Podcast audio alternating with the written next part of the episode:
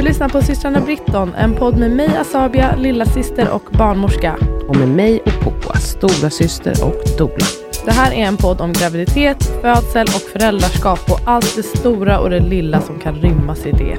Vi blandar fakta med personliga upplevelser och hoppas kunna bidra med ökad kunskap, men kanske mest av allt ökad trygghet för dig som lyssnar. Ja, precis. Att du som lyssnar känner dig lite tryggare i att fatta egna beslut utifrån dina unika förutsättningar. Och förhoppningsvis blir det några skratt på vägen. Stort tack att du lyssnar. Nu kör vi veckans avsnitt.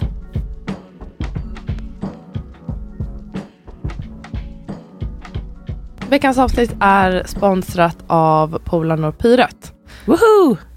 Ja, absolut. Nej, men jag älskar Polarn och Pyret. Woohoo indeed. Um, vi vill flagga lite, vi vill flagga lite extra för deras eh, second hand eh, um, avdelningar om man ska säga. De säljer ju Polarn och Pyret grejer second hand i alla butiker och även online och kvaliteten på de grejerna är fantastisk. Det är verkligen jättebra och speciellt skulle jag säga att i butik, där är det liksom någon som kollar och tar fram de grejerna som är av bäst kvalitet. Mm. Och det finns ju, har jag märkt, mest för lite mindre barn, Mm. vilket är ju också toppen, för det är då de växer verkligen så det knakar. Eh, Så jag har verkligen kört jättemycket därifrån, de minsta storlekarna. Men det finns också lite större storlekar, Mm. alltså 82 och sånt Och där. de här minsta de är ofta knappt använda Nej, men alltså, för de att är så fint skick. växa väldigt fort. Så. Alltså det är saker som ser ut som att de är från 80-talet, men alltså de är helt knappt noppriga. Liksom. Underbart. Och Pyret har ju väldigt klassisk eh, liksom design så plus att de är gjorda av väldigt bra kvalitet som ska kunna hålla under lång tid. Så Exakt. det gör sig väldigt bra för second hand. Så det tipsar vi om. Tack så mycket Pyret att ni är med oss. Tack, tack, tack!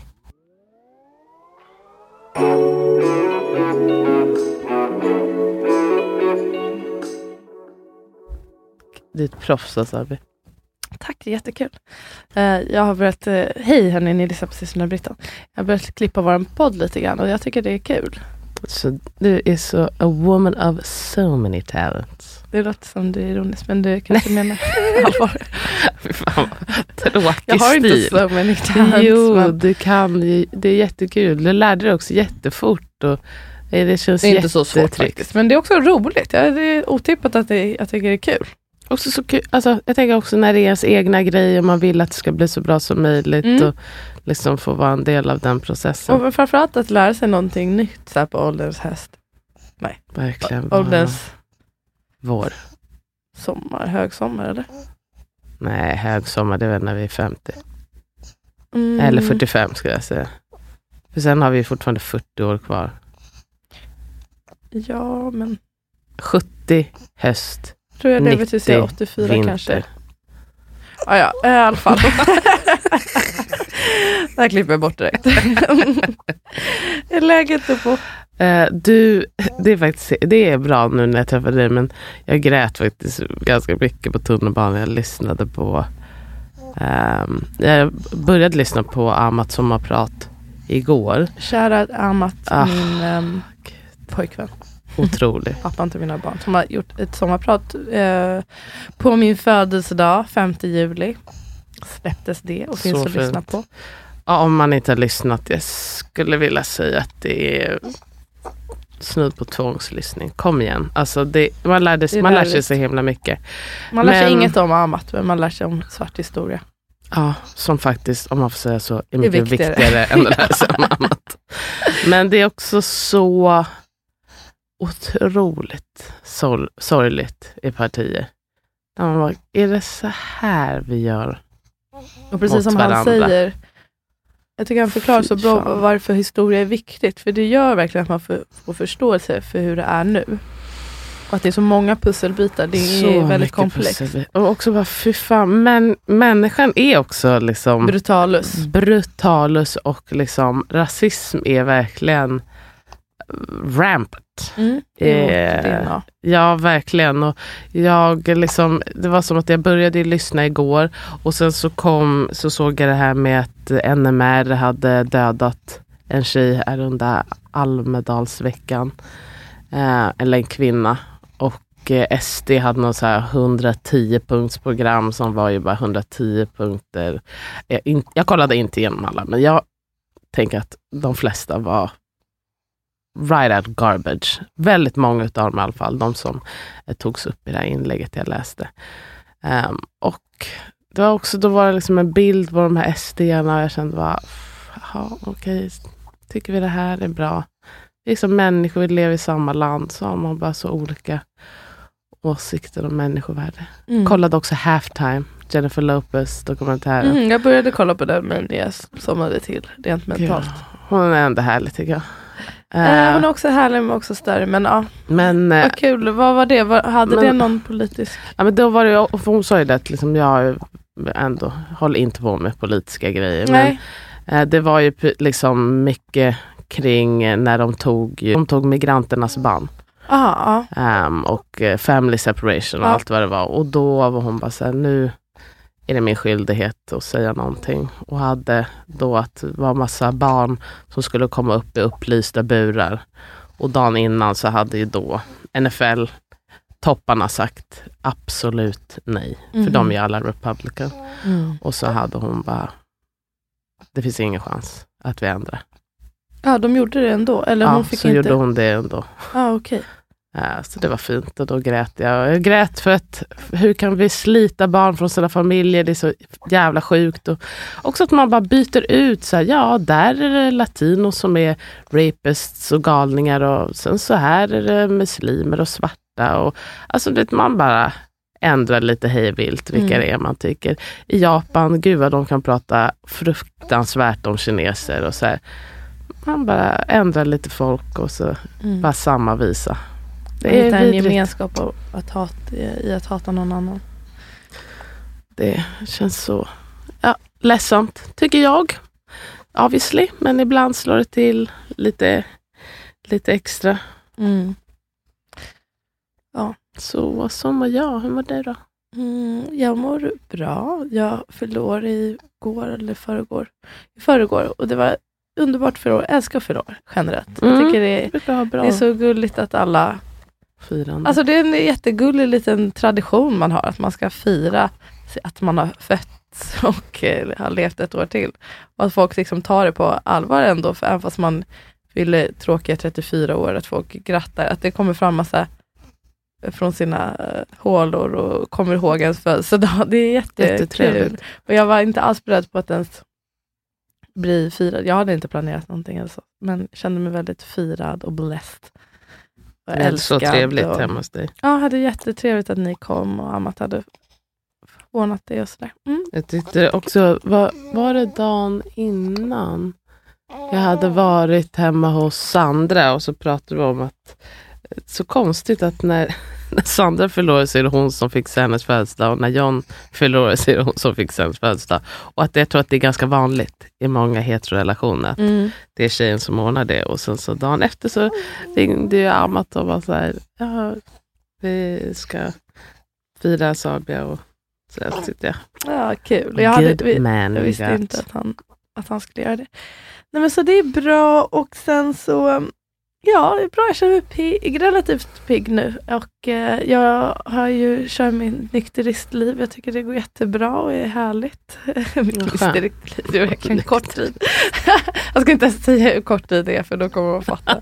Nej men eh, det, det är väldigt speciellt och eh, att det- det är insiktsfullt för mig att se hur ofta jag hade kunnat dricka. Ja, Alltså att det, Nu har vi också haft lite kalas speciellt. två Ja men dagar exakt, och det är också mycket så här kalas och grejer. Men det är kalas två dagar på raken och så ska jag på fest på lördag och så är det lite, det är bara olika grejer hela tiden.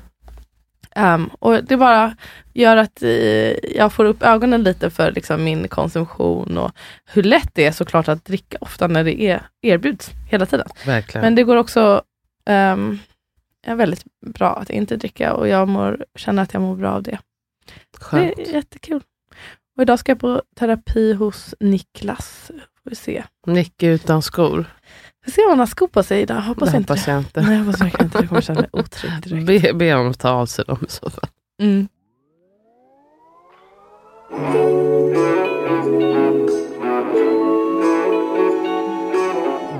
Okej, veckans avsnitt, vad ska det handla om? Jo, men det händer att vi som använder vår plattform för att skriva om födande och förlossningsvården slänger oss med termer som fysiologisk födsel, normal förlossning, systemet, vårdkultur, interventioner och allt det här när vi pratar om födande. Man blir lätt lite hemmablind när man själv pratar om vissa frågor dagligen.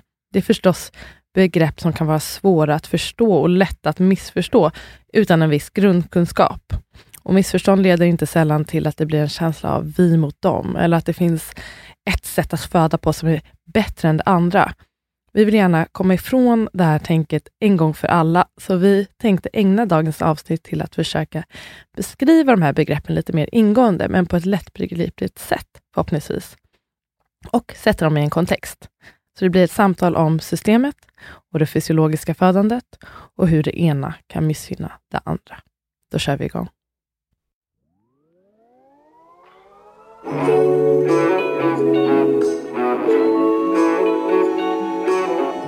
Innan vi sätter igång så vill jag tipsa om um, uh, Märta Kullhed.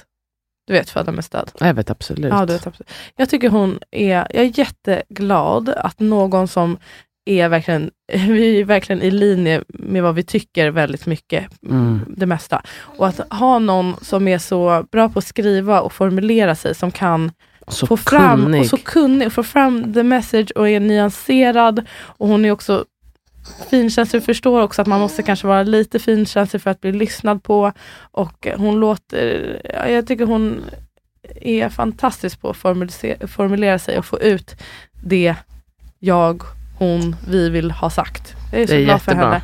Och um, hennes blogg är en guldgruva om man vill lära sig mer om förlossningsvården och Också hennes Ja. bok kan Hennes jag varmt bok, ja. rekommendera. Den är inte heller så himla lång. Nej, den är Jätte- väldigt enkel. Och alltså maxad med lättillgänglig information skulle jag vilja Ja, säga. Den är jättebra förberedelse inför att föda, om man letar efter en sån bok. Men också för att få, om man jobbar med födande eller är intresserad, att lära sig lite mer om födandets dynamik, som hon kallar det, som jag tycker är fint. Som jag Jättefint. snott rakt av. Jag har snott mycket av hennes formuleringar rakt av. Så tack för det. Nej men det, och hemma, 5% of your company. eh, Instagram, hon har en Instagram som heter Föda med stöd. Och mycket av det som vi ska prata om Foda idag kan hon... Vad sa du? Foda med stod. Ja men man kan lägga i. Ja på Instagram ja. Ja. Men bloggen är Föda med. Mm. Man kan ha ö numera. Men eh, mycket av det som vi ska prata om idag kan man grotta ner sig lite mer hos henne. Det kan man. Jag ska också eh, plugga och det är ju våran kurs som nu är new and improved. Ja Att just det, hypnokurs.se. Exakt, vi har ju lagt till ett andningskapitel som eh, em, är väldigt fint och eh, uttömmande. Fast det är Eh. också det är uttömmande men det är ju, ehm, handlar om den, tid, den tidiga amningen är väl det som jag vill Ja. poängtera. Det är den tidiga första och första veckorna så. Och eh, grunderna i det. Jag tycker ändå den var, jag fick med. Du fick med jättemycket. Och så handlar det om liksom fjärde trimestern, alltså de tre första månaderna. Och lite hur man kan tänka där och, och tips och info om det. Och sen så är det lite ett par nya övningar. Mm. Jag tycker vi också är kul. Vi, vi Är det- jobbar ju ganska mycket med att vi håller på och förbättrar och fixar. Och, Mm. ja, och det är klart, ju fler som använder den desto mer jobb är det ju faktiskt. Men det känns kul Ja. att den blir bättre och bättre. Jag har gjort en visualisering för kejsar, inför planerad kejsarfödsel. Det känns jätteroligt och har gjort eh, någonting för dem. Alla som ska ha en planerad kejsarfödsel framför sig. Och du har gjort en eh, övning, eh, Postpartum postpartum avslappning. Ja, och eh, har lite info om din postpartumplan. Det tycker jag också är jättebra. Mm. Vad heter det? Så, ja, men för er som inte vet, sen så är ju kursen en förlossningsförberedande kurs. Eh, baserad mycket på um, hypno, eller inspirerad av hypnobirthing till stor del. Ja. Så den kan man ta del av och ni som redan har kursen får självklart tillgång till det nya materialet också. Precis, hypnokurs.se. Tack och hej. Tack. Hiring for your small business? If you're not looking for professionals on LinkedIn, you're looking in the wrong place. That's like looking for your car keys in a fish tank. LinkedIn helps you hire professionals you can't find anywhere else, even those who aren't actively searching for a new job but might be open to the perfect role. In a given month, over 70% of LinkedIn users don't even visit other leading job sites. So start looking in the right place. With LinkedIn, you can hire professionals like a professional. Post your free job on linkedin.com slash achieve today.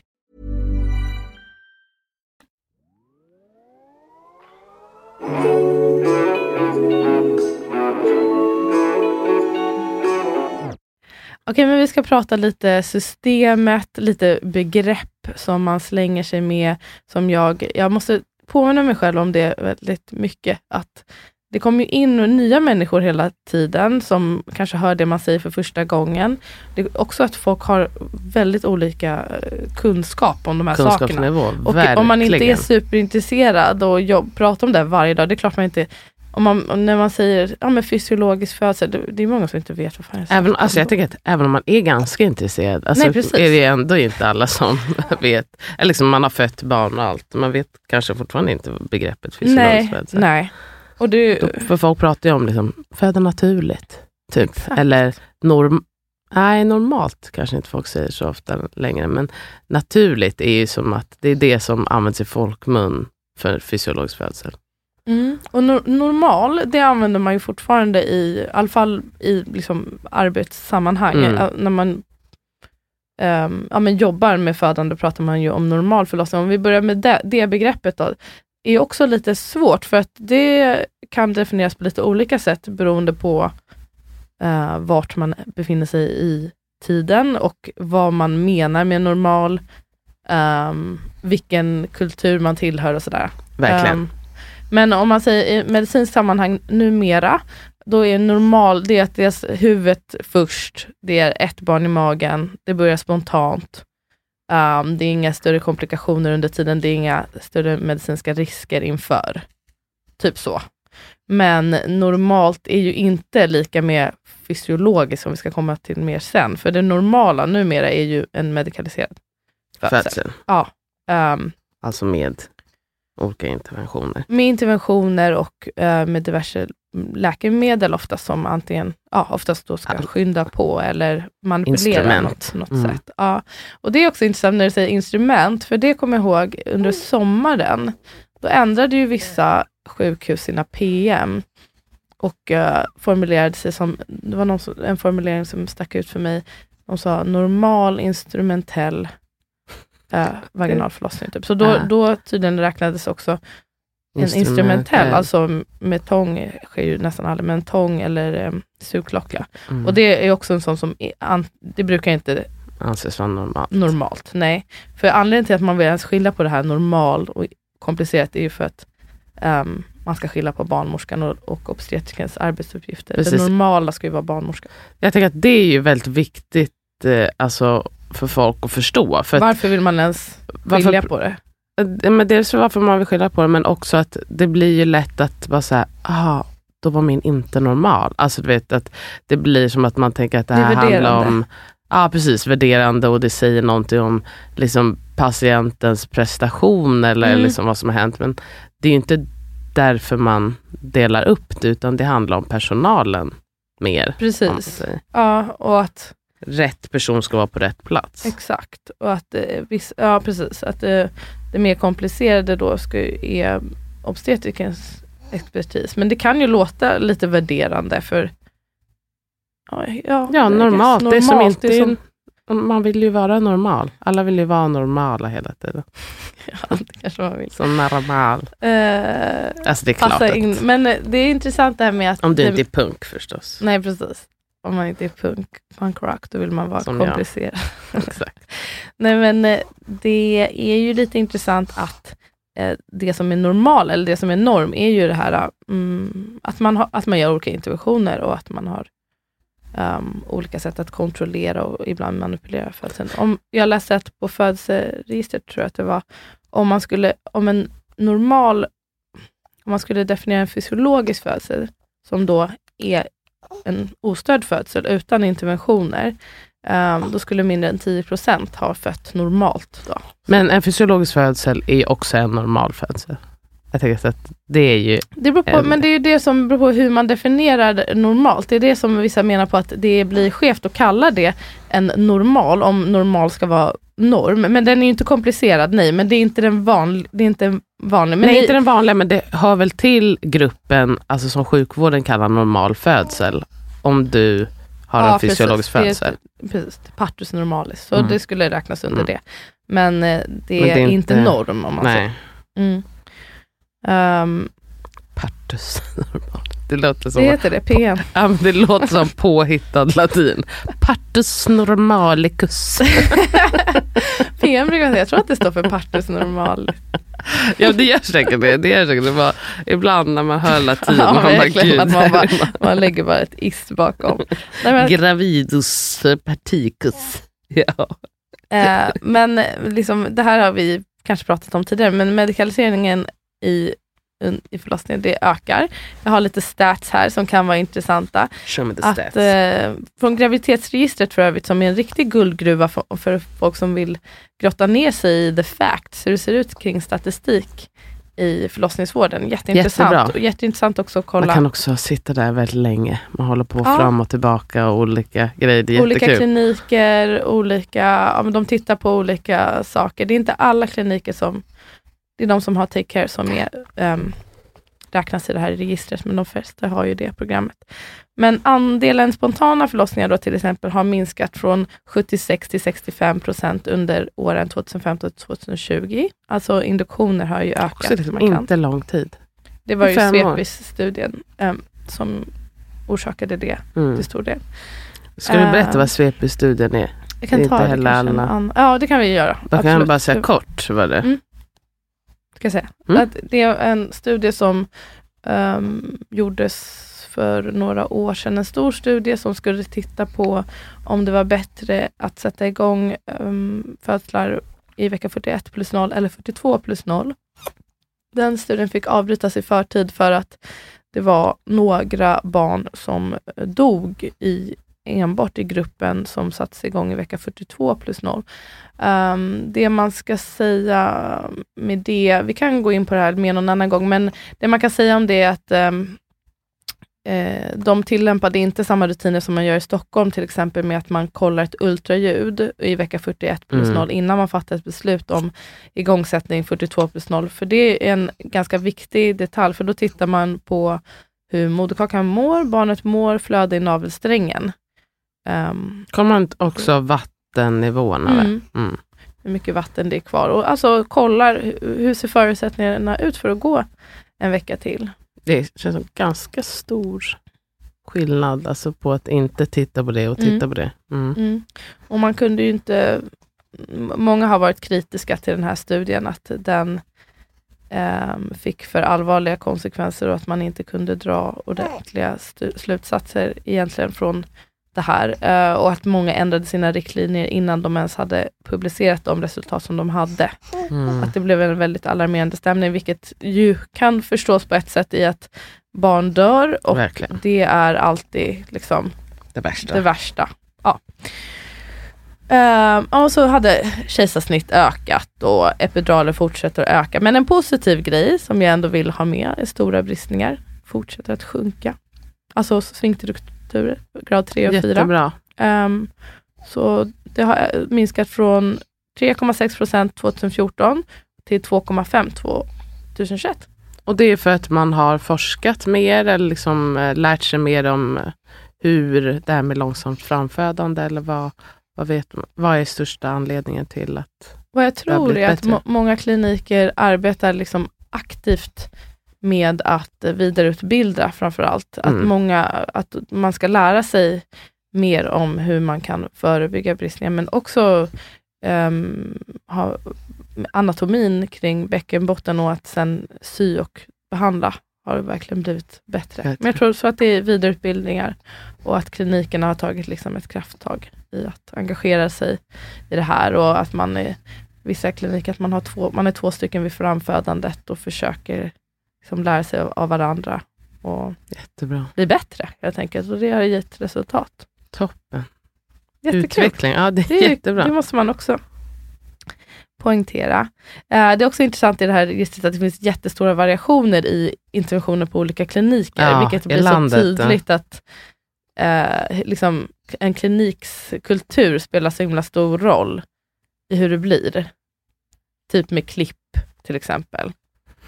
Är För det rysningar i, ja. från bäckenbotten och upp. Så det, där var det jättestora eh, skillnader. Också stora skillnader i användning av verkstimulerande dropp. Och för er som inte vet vad det är så är det ju att man får ett, ett dropp som gör att livmoderns sammandragningar blir starkare och tätare. Och det gör man för att man på något sätt vill antingen starta igång eller skynda på. Och det är jättevanligt. Vanligt. Och det är ett oxytocin-dropp då. Precis, oxytocin som är det här hormonet vi pratar massa om. Men det är en replika av det egna eh, kroppens oxytocin, men med den stora skillnaden bland annat att det inte går via hjärnan. Så man får inte de här positiva benefits i att, ehm, att det är smärtlindrande och lugnande, utan det är bara då effekten, mycket effekt lokalt. Ja, Mm. att det, och då, därför kan det också göra att, göra så att det känns Mer intensivt. svårare att hantera. Men eh, användningen av verkstimulerande dropp är i alla fall generellt eh, hög. Och eh, i Norrköping, jag tror de hade mest, det är 70,4% av eh, förs- förstföderskor som ehm, hade startade födseln spontant som också fick eh, oxytocindropp. Det är ju väldigt mycket, 70,4% och det kan ju knappast handla om att de här kropparna är på något sätt Nej, defekta och inte klara. Norrköpingskropparna, Ja. de är Utan sega. det handlar ju om en vårdkultur framför allt. Det är klart, Ja. ibland, ibland finns det integration, men det blir ju tydligt att det här är ju något eh, annat också. Och det är ju samma med klippen förstås. Det är inte som att eh, de har andra underliv som har större behov av klipp. Alltså på Nej, vissa precis. ställen. Utan det där är ju bara vem man har i rummet Ja. också. Gällivare Sunderby, då var siffrorna 37 till 38 procent. Det är ganska stor skillnad. Så är det 37 ja, Ja. och 70. Mm. Det är väldigt stor skillnad. Och sen så kan de ju såklart ha andra liksom, vet du det, patientgrupper eller vad man ska säga. Och sådana saker kan ju spela in om det är till exempel KS ligger ju ofta högt på olika grejer för de har mycket Visst. hög risk och så. Men det, det har sannolikt också med vårdkultur att göra. Det, det blir väl också, alltså att ha hög risk, det skapar ju också en kultur som påverkar de som är låg risk. Så blir det ju. Verkligen. Nej, för då, sit, då tänker man ju ändå att ser man mer fara så ser man mer fara. Om man säger.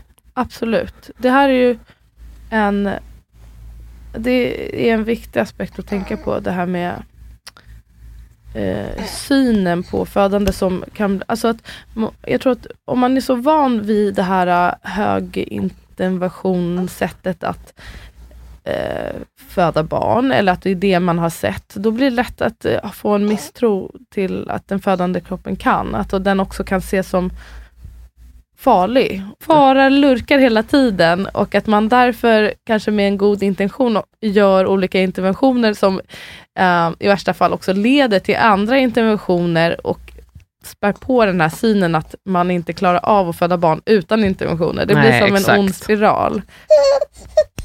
Det var faktiskt någon som frågade det eh, häromdagen, vad är en intervention? Då fick jag också en ögonöppnare.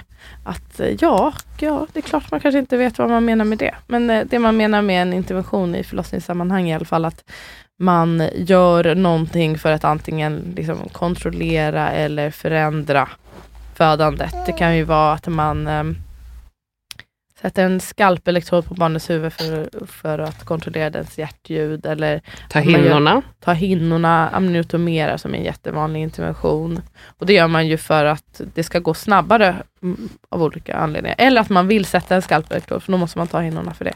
Jag tänker, äh, räknas också CTG som en intervention? Även om det inte är att man eh, liksom, stoppar något i kroppen. Det är nog lite definitionsfråga. Jag skulle absolut räkna det som en in- intervention för att det, det hindrar ju den födande att få vara helt fri. Mm. Att man på något sätt då dikterar hur den ska oftast eh, ligga eller röra sig. Ehm, och att man också mm, försöker styra på ett sätt födandet. Alltså man vill ju då eh, titta efter om det är någonting som avviker. Jag skulle till och med mm, ett- Doppler då också intervention? egentligen då. Med, Ja, det skulle man kunna säga. Det här är som sagt, jag tror att viss, olika personer skulle definiera olika. Jag skulle ju definiera till och med att alltså flytta sig från, förflytta sig under födseln, att det är en form av intervention, eller störningsmoment kanske man ska kalla Mm. det snarare.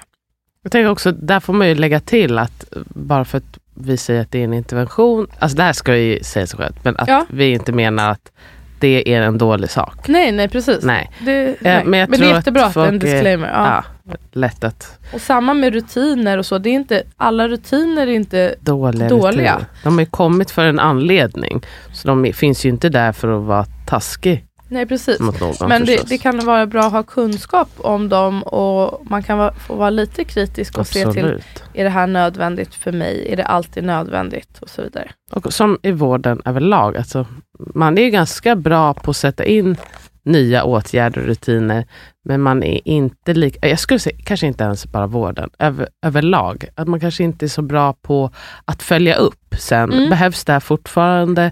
Behöver vi rikta det här mot en viss målgrupp? För det är mycket lättare att bara säga, nu gör vi så här för alla, när det kanske egentligen bara behövs för hälften. Vad heter det? Ja precis. Och många av de här rutininterventionerna har ju faktiskt inte inte evidensbaserade, vilket är så intressant för man pratar väldigt ofta om evidens. Jag är ju inte, jag tycker inte att mm, vetenskaplig evidens alltid behövs i födandet, för jag tycker mycket är också ligger på ett mycket mer djupare så här, känslomässigt mjukare världen-plan som är svårt att studera sig till. Men Mm. eh, många grejer går också går att läsa om och studera sig till. Typ CTG, att det kanske inte är det bästa i alla sammanhang. Nej. Ehm, ja, men eh, om vi pratar rutininterventioner, det tycker jag är en bra grej att eh, läsa lite om. Få lite kunskap kring innan man ska föda. Bara för att ha lite, känna sig mer delaktig och förstå sig på vad som händer om inget annat. Och där har Märta också skrivit en jättebra lista som finns på um, Birthright Sweden. De kommer finnas i våran bok. Och kommer finnas i våran bok. Det kan vi en prata om. version. Ja, så vår bok kommer i september. Vi kan prata mer om den när det är dags. Men rutininterventioner är alltså saker, interventioner som görs på rutin på alla, om man inte aktivt tackar nej då, utan att det finns en indikation för det, för att man vill eh, Saker profylaktiskt syfte. profylaktiskt eller lite så här för säkerhets skull eller Mm. för att upptäcka, man tänker att man ska upptäcka någon ehm, fara. Där kommer ju då CTG in då för att upptäcka fara. Mm. Nål Um, precis. har ju väldigt många ställen i alla fall. Ja, att man, alla. sätter, att man sätter PVK då på rutin, alltså ja, en infart.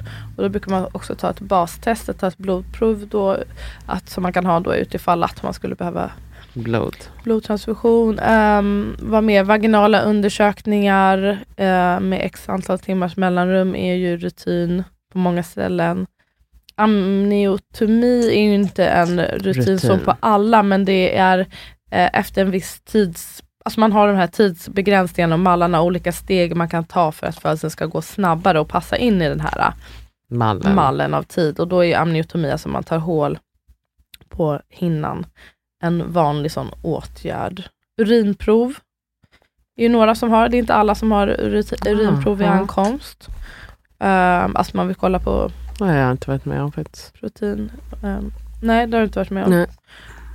Um, levatorpress, inte heller något man gör på alla. Vet du vad det är? Är det i... Jag tänker att, väl vad heter den som när man trycker på magen? Det är fundusmassage. Just det, just det. Är också en rutin. Elevatorpress, men det känns som att det vet jag väl. Låter det härligt eller låter det... Det låter ohärligt. Det, det kan vissa det- tycka att det är, det är som med allt. Vissa tycker faktiskt att det är väldigt hjälpsamt. Ja. Men eh, vissa tycker att det är väldigt obehagligt. Men det är när man, eh, i, när man kryssar forcerat eller guidat, som det Ja. också heter, ehm, så kan man hjälpa den som ska krysta att känna hur Ja, just det, man trycker ner. man trycker där, det, ner det. mot, ja, man, Mm. ehm, barnmorskan har då eh, två eller fyra fingrar i vaginas botten, det. trycker neråt och säger nu tryck bort mina fingrar det. trycker mot anus och då kan man på, mm, liksom, känna lite mer hur man ska krysta. Och det här behövs då, eller kan vara hjälpsamt om man li- krysta lite tidigt innan den egna impulsen har kommit, eller framförallt när man har, har ryggbedövning Mm. och inte kan riktigt känna det själv och då kan det vara hjälpsamt. Men eh, det kan också vara obehagligt om man inte vill att någon ska göra så, då får man ju säga det. Verkstimulerande, också en vanlig sån åtgärd. Guidad kryssning är också, för vissa är ju det ren rutin. För man Exakt. Att man väntar inte ens på att någon ska få eller kolla hur spontant, du vill nej. göra själv. Det här är också så intressant för mig att titta tillbaka till alla barnmorskor man har gått med. Ehm, det var också så revolutionerande när jag såg folk som inte gjorde på det här sättet Nej, alltså första jag gången. jobbade som Dora ett år innan jag såg någon som fick göra som hon ville själv. Man bara, ja, och då, Då Var började jag också här- gråta också direkt. Jag Ja. bara, oh my god, hon gör det själv. Och det här var det hon sa att hon skulle göra. Och de avbryter bra. inte henne. Nej, det gick jättebra. I Ja, Uppsala jag, var det jag alla minns också ställen. hur jag, jag minns när jag såg det för första gången. Ehm, och hade också då den här oron eller misstron till att ko- kommer det verkligen gå? För hon gör ju inte hon kryssar inte med all sin kraft direkt. Hon, Hon inte, inte hon håller inte krummar. andan. Hon är inte helt röd i ansiktet och liksom Inga Äh. spruckna blodkärl i ögonen. Nej och, du vet, och det är ingen som säger det. här, Alltså, Hur ska hon veta hur Och det, barnet det, ska var, ut? det var väldigt mjukt. Nej, när jag tror första, det kanske inte var, det var nog inte första gången jag såg det, var nog första gången när jag pluggade till barnmorska, men jag såg det tidigare, den här historien som du tycker är så rolig. Bajshistorien. Mm. Hon, som hade, hon som bajsade en stor bajskorv när hon kryssade upp, hon var så avslappnad. Och hon fick göra allt, helt hands off var det. Jag förstår det. I alla fall. Fortsätt. Gud. Ja, hon var i alla fall fantastisk. Shoutout till dig, du har verkligen satt dig i mitt minne. Ja, nej, men, Mitt också. Men, ja, det var faktiskt, det, så jag hade nog sett det men det, inte- hör inte till det vanliga för, för vissa, det kanske är mer och mer och beroende på vilken barnmorska man får. Och om man har sett det förut, Alltså det är väl jättemycket vilken barnmorska ja, man ja får. verkligen. Till och med. För många, jag tror att man bara så här, det här är det jag har fått lära mig. Jag har aldrig sett att det går till att göra på något annat sätt. Jag kanske inte heller är van att vänta in den här egna impulsen. Nej men även, Eh. alltså jag tänker att jag fick, med mitt första barn, då kom ju krystverkarna. Mm. Och jag, alltså jag tror att jag fick krysta en gång innan de sa, nu, nu tar du hakan mot bröstet och allt det här. Alltså det var inte som att säga, andas inte, och det var mycket det här med, andas inte ut luften, andas inte ut luften och håll i, Och håll i. jag har gjort det där så många gånger. Jag blir också så här ledsen, varför gjorde jag? Men jag, man visste inte bättre. Nej, jag, tycker, jag måste säga att jag tycker det är svårt när, som dola när man är där och de börjar säga så. För att det blir också jättesvårt. Alltså, jag kan ju prata mycket om innan att så här, det, det, det finns inte bara ett sätt att få ut barnet. Liksom. Du, du kan också andas samtidigt. Eh, Eller framförallt, du kan, du kan också känna, Känna efter, efter vad kroppen vill. Ja, alltså jag brukar, alltså, om man tycker speciellt, alltså vi pratar ju ofta om nedåtandning i det skedet, men jag brukar ofta säga att det viktigaste är att du andas överhuvudtaget. Liksom, och så liksom go with the flow. Eh, men när man kommer sen till sjukhuset, och nå, alltså, då är de ju ofta två som är ganska liksom så här, nu gör du så här och så här. Där och då tycker jag att det känns oftast liksom väldigt olämpligt att säga nej men man kan också, alltså så här, förstår du vad jag menar? Ja, verkligen. Jag hade tänkt att vi lite prata om också liksom, om vi har några egna erfarenheter så. Men jag, för jag, jag tycker att det, ehm, det där är jättesvårt. Och det är väl där kanske ett väldigt tydligt eh, förlossningsbrev kan vara hjälpsamt. Eh, Precis. men sen så, ja, att man har verkligen pratat om det här innan, om det är någonting som är viktigt för en. Och se till att de har läst det. Och jag vill, alltså, och Jag jag, tänker försöka. känner så här i efterhand, jag skulle kunna säga det att skulle hon kunna få försöka eh, liksom själv ett tag om, om barnet mår bra, Mm. så skulle man kunna säga. Mm. Men det är just det, ah, det är hela tiden den här ah, att man vill ju inte tala för någon, Nej. men också om jag vet vad den födande vill, att liksom försöka då stötta henne i att få det. Ja. Liksom. Eh, samtidigt som man liksom, hamnar man i clinch med personalen, då är, det skapar ju bara dålig stämning i rummet och det vill man ju inte under några omständigheter. Nej, precis. Det är jättesvårt Det är jättesvårt. det. Det är klurigt och det kan vi också komma in på mer sen. Men man kan ju verkligen göra, försök, göra allting quote unquote, rätt, förbereda sig helt till maximus. Men eh, sen så spelar ju de i rummet och deras arbetssätt, deras förutfattade meningar, det, hela, inte bara de i rummet men hela liksom, Kulturen, systemet och mm. kulturen. Det som vi just pratar om ibland också som är så begrepp som kanske inte folk vet vad det, vad det innebär. Men det är det här systemet av rutiner och vårdkultur och ett arbetssätt som är baserat på en, i min mening, ganska snäv mall av vad födande är och tycker jag är ehm, baserat ganska mycket på rädsla. Mer eller mindre Mm. underliggande så, sådan. Rädsla i kombination med, med en liksom mer och mer bristande tro på kroppen. Man är in, jag tänker att man först och främst tror kanske inte riktigt att kroppen kan. Eh, så man ger den inte ens en chans och börjar man ge den en chans att göra sin egen grej blir man genast rädd, rädd att säga, oj men nu kontrollerar inte jag händelseförloppet. Så det är bättre att vi bara kontrollerar händelseförloppet för kroppen kan säkert inte göra det här eh, själv. Eller jag har i alla fall inte någon koll då. Och ibland också, jag har inte en lika stor roll då. Ja, precis. Och det här, även fast man absolut tycker jag har blivit bättre på att försöka ge de födande och familjerna en roll och man har kanske en ambition att de ska Ja. vara delaktiga mycket mer än tidigare. Tidigare var det nog, eller det var det ju ännu mer hierarkiskt, men det finns ändå den här auktoriteten. Och jag tror Sverige är väl säkert också bättre än många ställen. Verkligen. Har man verkligen förstått. Och systemet kan ju gynna, vara väldigt lämpligt när det handlar om Särskilt de som har en önskan om en lite mer medikaliserad och kontrollerad födsel. Mm. Det som det här systemet eh, kan försvåra är, om ni hör en skrap så är det små naglar som skrapar på en jeansväst väst här. Eh, det är Freddie som skrapar på sin mammas väst. Ehm, att det gynnar inte det då fysiologiska och eh, instinktiva födandet. Det är där det går i clinch för att det, de går liksom inte Ihop. hand i hand och det är därför det är så himla svårt och, och eh, inte omöjligt men det är svårt att åstadkomma en fysiologiskt ostörd födsel ehm, på sjukhus. Ja. Eller vad skulle du säga om det? Eh, Jag skulle säga absolut, det är svårt. Och, och det är ju många som man eh, träffar som ska föda barn ändå som ehm, vill försöka åtminstone.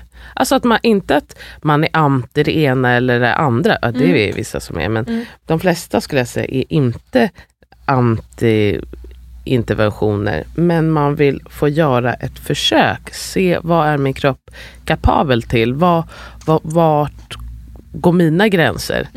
Men man kommer aldrig, man får inte ens den chansen. För att när man väl kommer in, då är det ligg still och sen liksom, Och ofta en intervention som föder en annan. Och jag, jag tycker här det, det, det, det, här det förklarar bra varför vi snackar om förberedelse hela tiden. Att det inte är ehm, att det är något fel på ens kropp eller något man måste lära sig. För Det är just det man typ inte behöver oftast. Utan Nej. vi har en instinkt som vi kan få följa. Men den instinkten är väldigt svår att följa i det rådande systemet. Och det är många hinder för att få Mm. hitta det här flowet. Och det kan, många det störningsmoment. kan ju hända att man ändå hittar det, för den födande kraften är ändå stark och det går att eh, stå emot de här störningsmomenten, men det är inte lätt. Och jag tycker också kunskap i form av att just känna till, vad är det för rutiner, vad är det för grejer? Vad Vilken, finns det för fallgropar? vad finns det för fallgropar? Li, veta lite om de här olika interventionerna, att de kan också föda en annan intervention. För det, kan, det är ju ett ganska vanligt önskemål bland våra följare kan jag uppleva, att man kanske har- önskar sig så lite interventioner. du ler nu. Ehm, man kan säga så här, men jag vill ha så lite interventioner som möjligt. Helst ingen medicinsk smärtlindring. Typ. Alltså, i Mm. kan jag tänka att att man kanske inte har funderat på varför, varför, varför vill du det?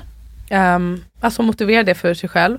Men också att man kanske tänker så här, så lite interventioner som möjligt men man har kanske inte förståelse för ehm, om man tänker, ja men det funkar med typ en intervention, men man kanske inte tänker på att den kan föda något annat. En annan. Alltså Mm. om- om man till exempel, till exempel man tackar ja till igångsättning eller om man vill ha igångsättning.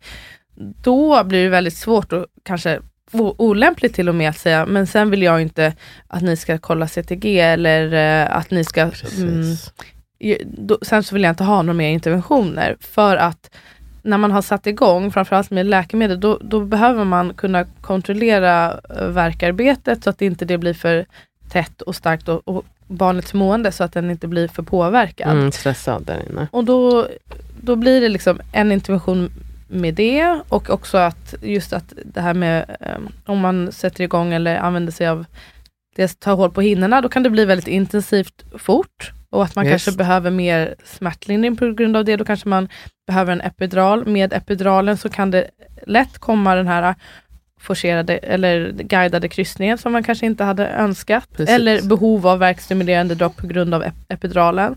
Men det är också tänker jag epidural på grund av, alltså om man blir igångsatt. Alltså att då också kanske inte kroppen är helt med alla gånger. Mm. Det går ju absolut att bli igångsatt och inte ha epidural. Men Mm. det är ju, är väldigt vanligt att det kommer igång och så kanske liksom kroppens och dens hormoner är inte på samma liksom, våglängd. Så att det gör ont och det är svårt, kanske svårt att hänga med eller hantera. Och då behöver man liksom ytterligare hjälp. Och, Ja. det är- Man kan säga, vi kanske, jag vet inte, har vi pratat om igångsättning någon gång lite mer ingående? Nej. Nej men det borde vi göra faktiskt. Det borde vi olika göra, för- typer. Och, För det är ju en bred term. Det kan ju vara allting som liksom triggar igång förlossningen, men det kan ju vara olika sätt beroende allt på från förlossningsdrink till... Ja precis, det kanske man inte på sjukhuset räknar som igångsättning, men det Nej, skulle jag göra. Absolut. Nu är, är det vi, inte som bestämmer. Ja.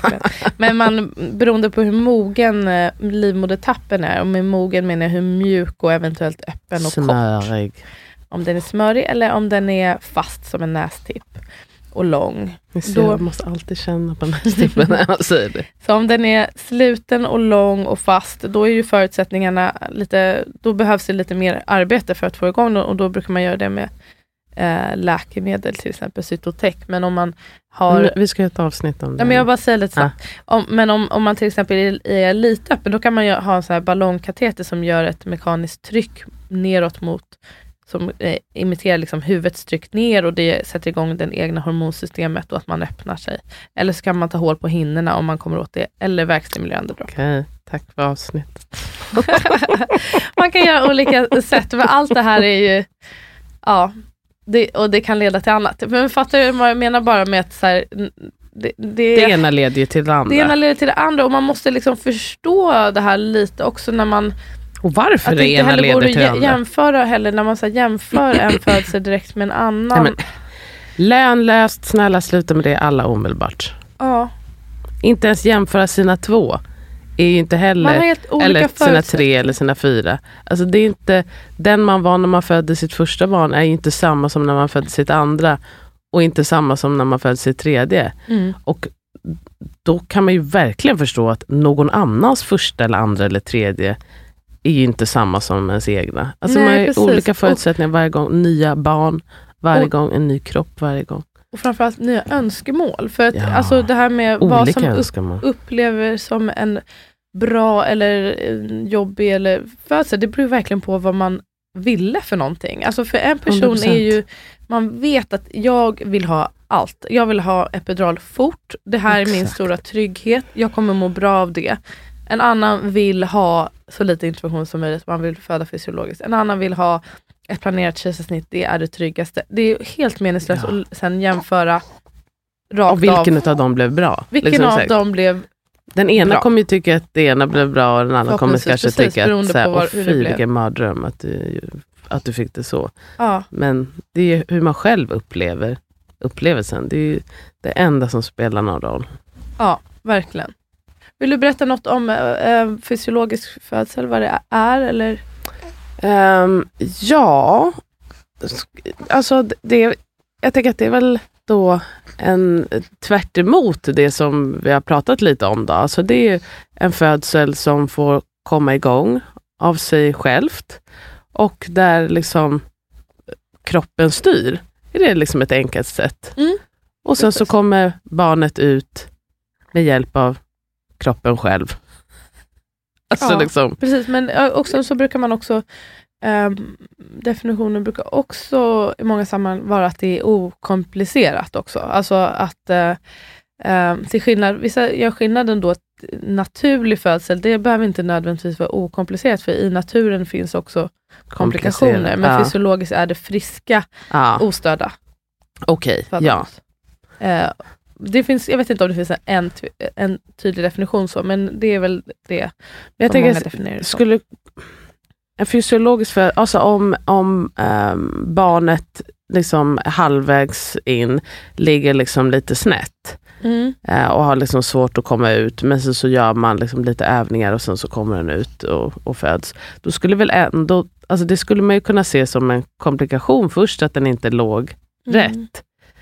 Eh, och liksom är då inte he- helt normalt. Eller om man, om man föder hemma i säte och allting går frid och fröjd. Mm, och det, skulle, det det, det här är Det är en fysiologisk födsel. skulle jag säga. Och det är väl också Men lite, inte normal. Är det så man inte, säger? I alla fall inte på, mm, alltså Alltså, på sjukhusspråk så är det ju, den inte normal. Men det här är ju, det är, ju- Men det är räknas inget, som en fysiologisk, eller? Jag hade gjort det i alla Ja. fall. Ja. Men som sagt, det finns inte en, eh, jag tror inte man kan kolla upp i ordboken liksom, fysiologisk födsel och sen läsa. Utan olika personer definierar det lite olika och det är en, ett levande ord känner jag, att man håller på att få fram vad, det, vad man Vad menar med det. Och jag tänker just också det här med alltså komplikation. Alltså om barnet inte ligger riktigt rätt eller alltså det är någonting men liksom man, kroppen löser det själv. Mm. Då har jag tänkt att det fortfarande är en fysiologisk födsel. Men Mm, de det menar att det jag, eventuellt jag skulle också inte. säga det, men det var eh, när jag läser en bok just nu, de pratar mycket om det, här, då hon, hon skiljer på eh, natural, för att hon säger att i, i nature så finns också det patologiska och eh, i, det är inte en del av det fysiologiska. Men eh, exakt, Men jag har inte ändå kommit till hur hon Att definierar ligga det. snett behöver ju inte heller vara Nej, patologiskt. precis, exakt. Det behöver inte det, är, det, är, ja. det, är också, det får man väl också inse helt enkelt. Det är, jag tycker att man blir påmind om det hela tiden. Alltså födsel är för komplext för att man ska kunna bara ha så här, det är antingen det eller det. Mm. Oavsett ens, liksom vilken liten del man pratar om. Alltså, det händer så mycket olika grejer, det finns också så många olika scenarion. Att, och liksom så mycket grejer som kan hända under en och samma födsel. Mm. Ehm, så någonting som kan liksom vara patologiskt ena sekunden tror man kanske kan bli normalt sen och liksom att det kan gå fram och tillbaka. Så att det är så svårt att sätta en hel födsel i ett fack. Många ja, gånger. Omöjligt. Ska man säga. Mm. Men eh, fysiologisk födsel det kallas också ibland instinktiv födsel och det tycker jag är ett bra beskrivande ord just för att Det lät ju bra Ja, faktiskt. för det förstår man lite mer vad det... Förlåt att jag avbryter. Nej, inte alls. Och- Och det är det um, hembarnmorskor ofta är så kunniga kring och har förståelse för att man vill få fram det här instinktiva, lite djuriska och för det behövs en väldigt trygg och ostörd miljö många gånger. Mm. Att man ska stänga av det här den tänkande rationella delen av hjärnan, neokortex och man vill få fram det här mer känslomässiga, primitiva Ja. limbiska systemet kallas det. Och, då, och det gör man då med att det ska vara väldigt tryggt i rummet och det, eh, man ska också få möjlighet att ja, följa sina instinkter, Mm. inte behöva typ svara på frågor, fatta rationella beslut, eh, bli tillsagd att ligga si och så eller göra det och det. Alltså det finns väldigt mycket som kan rubba det här, möjligheten att känna av och lyssna till sin instinkt. Och jag tycker Märta beskriver det så bra att um, den här instinkten som vi har i oss, att den är kroppens egna säkerhetssystem. Och det är den som gör att riskerna minskar för att man kan känna, till exempel som du gjorde när du skulle Mm. föda, att du kände att nu måste jag ställa mig på knä eller huk Ja, eller vad precis. du gjorde. Och att det här, Och även fast jag också kunde tänka, det här kommer bli så intensivt, fan. Men, Men det det här, här min kropp behöver måste göra. göras Och nu. det ser man ju nästan alltid på eh, en födsel där den som föder får följa sin instinkt. Att hon rör sig på det sättet som eh, hon behöver röra sig på för att barnet ska komma ut. Och hon kan också känna av om någonting inte är helt rätt. Mm. Men för att det ska, anledningen till att det är så svårt att få till på sjukhus, att det finns så många störningsmoment, så att även om man rent logiskt, i sin logiska hjärna känner sig trygg och allting, så kanske det spelar mindre roll, för att det är inte den här logiska hjärnan som, som vi vill använda oss av, utan det är den mer känslomässiga och att det bara, men bara att behöva svara på frågor eller säga att du ska ta ett urinprov nu eller ja, men du måste ligga på ett annat sätt för att vi ska ha, ta CTG eller att förflytta sig till sjukhus eller ta ett blodprov. Du, man kan ju rabbla Mm. upp hur många grejer som helst. Så, Jag tänker, Ja. alltså, jag vill också lägga till att inte, alltså att det handlar ju om ens egen trygghet, men jag tänker också att en stor grej är också att de andra i rummet ska Ja. känna sig trygga. För att 100%. även om jag känner mig jättetrygg, om jag drar till sjukhuset och jag träffar personal som man känner att du har inte samma tro på vad jag är kapabel till som jag har, då blir man ju ofta lätt lite Alla osäker. i rummet påverkar hur Exakt. födseln blir. Och liksom kanske om man har en partner, om de börjar märka att ja, nu tittar de oroligt på klockan eller någonting, så blir de oro, alltså så blir partnern orolig och kan liksom inte kanske finnas, vara närvarande 110 procent liksom, och så vidare och så vidare. Det var en bra grej, en till sån sak, att den här tidspressen. Snacka om att det blir svårt att följa sin instinkt och att inte känna sig stressad när man vet att man har någon form av tidspress för att typ prestera. Eh, I huvudtaget att känna att man behöver prestera är ju, Det är det absolut sämsta Ja. kanske under en födsel. Att, för att då gå in i sig själv och följa, även om det är svårt. Ja, jag, det, det, jag vet inte om, så svårt att förmedla ibland tycker jag. vi har ju snackat om, det skulle vara kul att, eh, alltså om vi ehm, liksom skrev upp våra födslar på, alltså på en linje och sen säga, här hade det kunnat bli, här hade det varit standard med intervention. Mm. För det hade ju varit, kanske, eh, tjej med din, det gick ganska fort. Då. Men i alla fall med min egen, att jag själv kan se flera gånger där jag bara säga, här hade Mm, jag någon tänkte också sagt, på din, att det var, nu borde du göra det här eller mm, det ena med det tredje.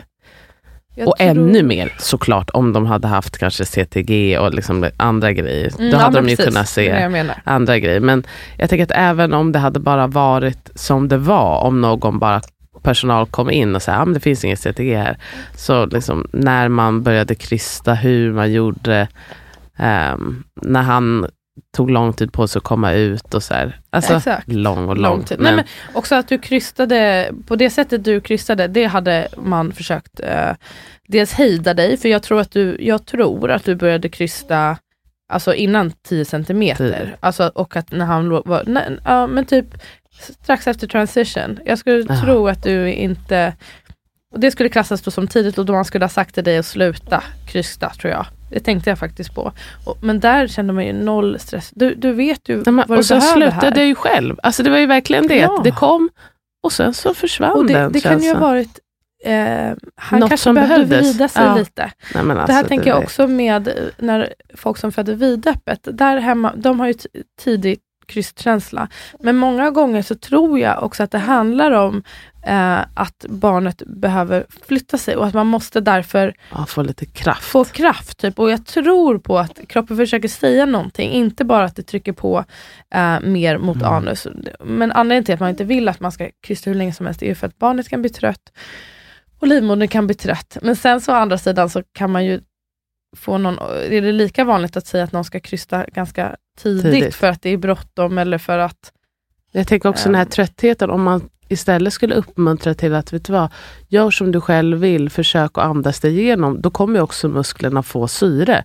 Det är Mm. klart om du krystar och du håller andan och, och liksom tar i från tårna, ja då blir kroppen trött och, och liksom man får mer av ett adrenalinpåslag. Om man istället uppmuntrar till, okej men nu har du väldigt tidigt, försök att slappna av så mycket som du kan och andas. Då kommer ju också musklerna få helt andra förutsättningar att Mm. jobba längre. Ja, precis. Så jag menar, det, är, det, är inte, alltså, det är också det här när folk säger att hur, om jag hade fött hemma så hade det gått så här och så här. Men det, här, det är whole other story. Åh, jag, det är så mycket mer jag vill säga, men, men jag vet du vad? vill vara klar. Ja. Vi behöver vara klara för annars Mm. måste vi klippa för mycket. Men jag tycker att vi nu blir det inte nästa gång för då har vi några andra grejer. Men snart så tar vi hur kan man göra en sjukhusfödsel så hemlik som möjligt eller liksom så fysio, öka chanserna att få en fysiologisk födsel. För det är ändå en fråga man får mycket. Att jag vill ändå föda på sjukhus för att det känns inte, jag har inte möjlighet att föda hem eller det känns inte helt tryggt. Men vad kan jag göra uh, för att liksom, öka mina chanser? Mm. Och det var någon som skrev till mig precis innan jag kom in här såg jag att hon hade önskat att vi skulle prata om det här med att tacka nej till grejer på sjukhus. Alltså dels hur man, hur man gör det om man vill tacka mm. nej. Är det möjligt att hon hade hört så mycket skräckhistorier att det var så svårt att tacka nej och att mm. hon också kände att det var så svårt att veta vad är rimligt att tacka nej till för att man känner att jag vill inte göra något som riskerar mitt barns hälsa och så. Och det kan vi också prata lite om. Absolut. Um, ja, och så kan, ja, en riktig cliffhanger. Okej, jag ska sätta Mycket har vi att säga om det här. Ja. Kul, ibland tänker jag bara, gud vi kommer inte ha något att prata om. Så har man alltid massor att prata om. Ja, verkligen. Alltså Hörrni, ämnen inte idag. Va? Nej, men alltså att man bara, snart kommer väl ämnena ta slut. Aha, nej. Men det tar verkligen aldrig slut. Nej, det gör inte.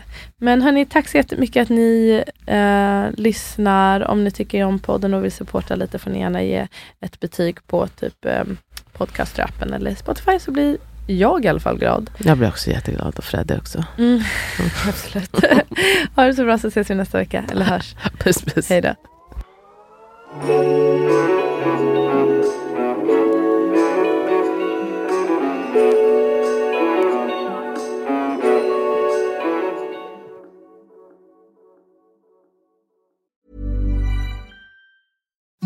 Imagine the softest sheets you've ever felt. Now imagine them getting even softer over time. That's what you'll feel with Bowl and Branch's organic cotton sheets. In a recent customer survey, 96% replied that Bowl and Branch sheets get softer with every wash. Start getting your best night's sleep in these sheets that get softer and softer for years to come. Try their sheets with a 30-night guarantee. Plus, get 15% off your first order at bowlandbranch.com. Code BUTTERY. Exclusions apply. See site for details.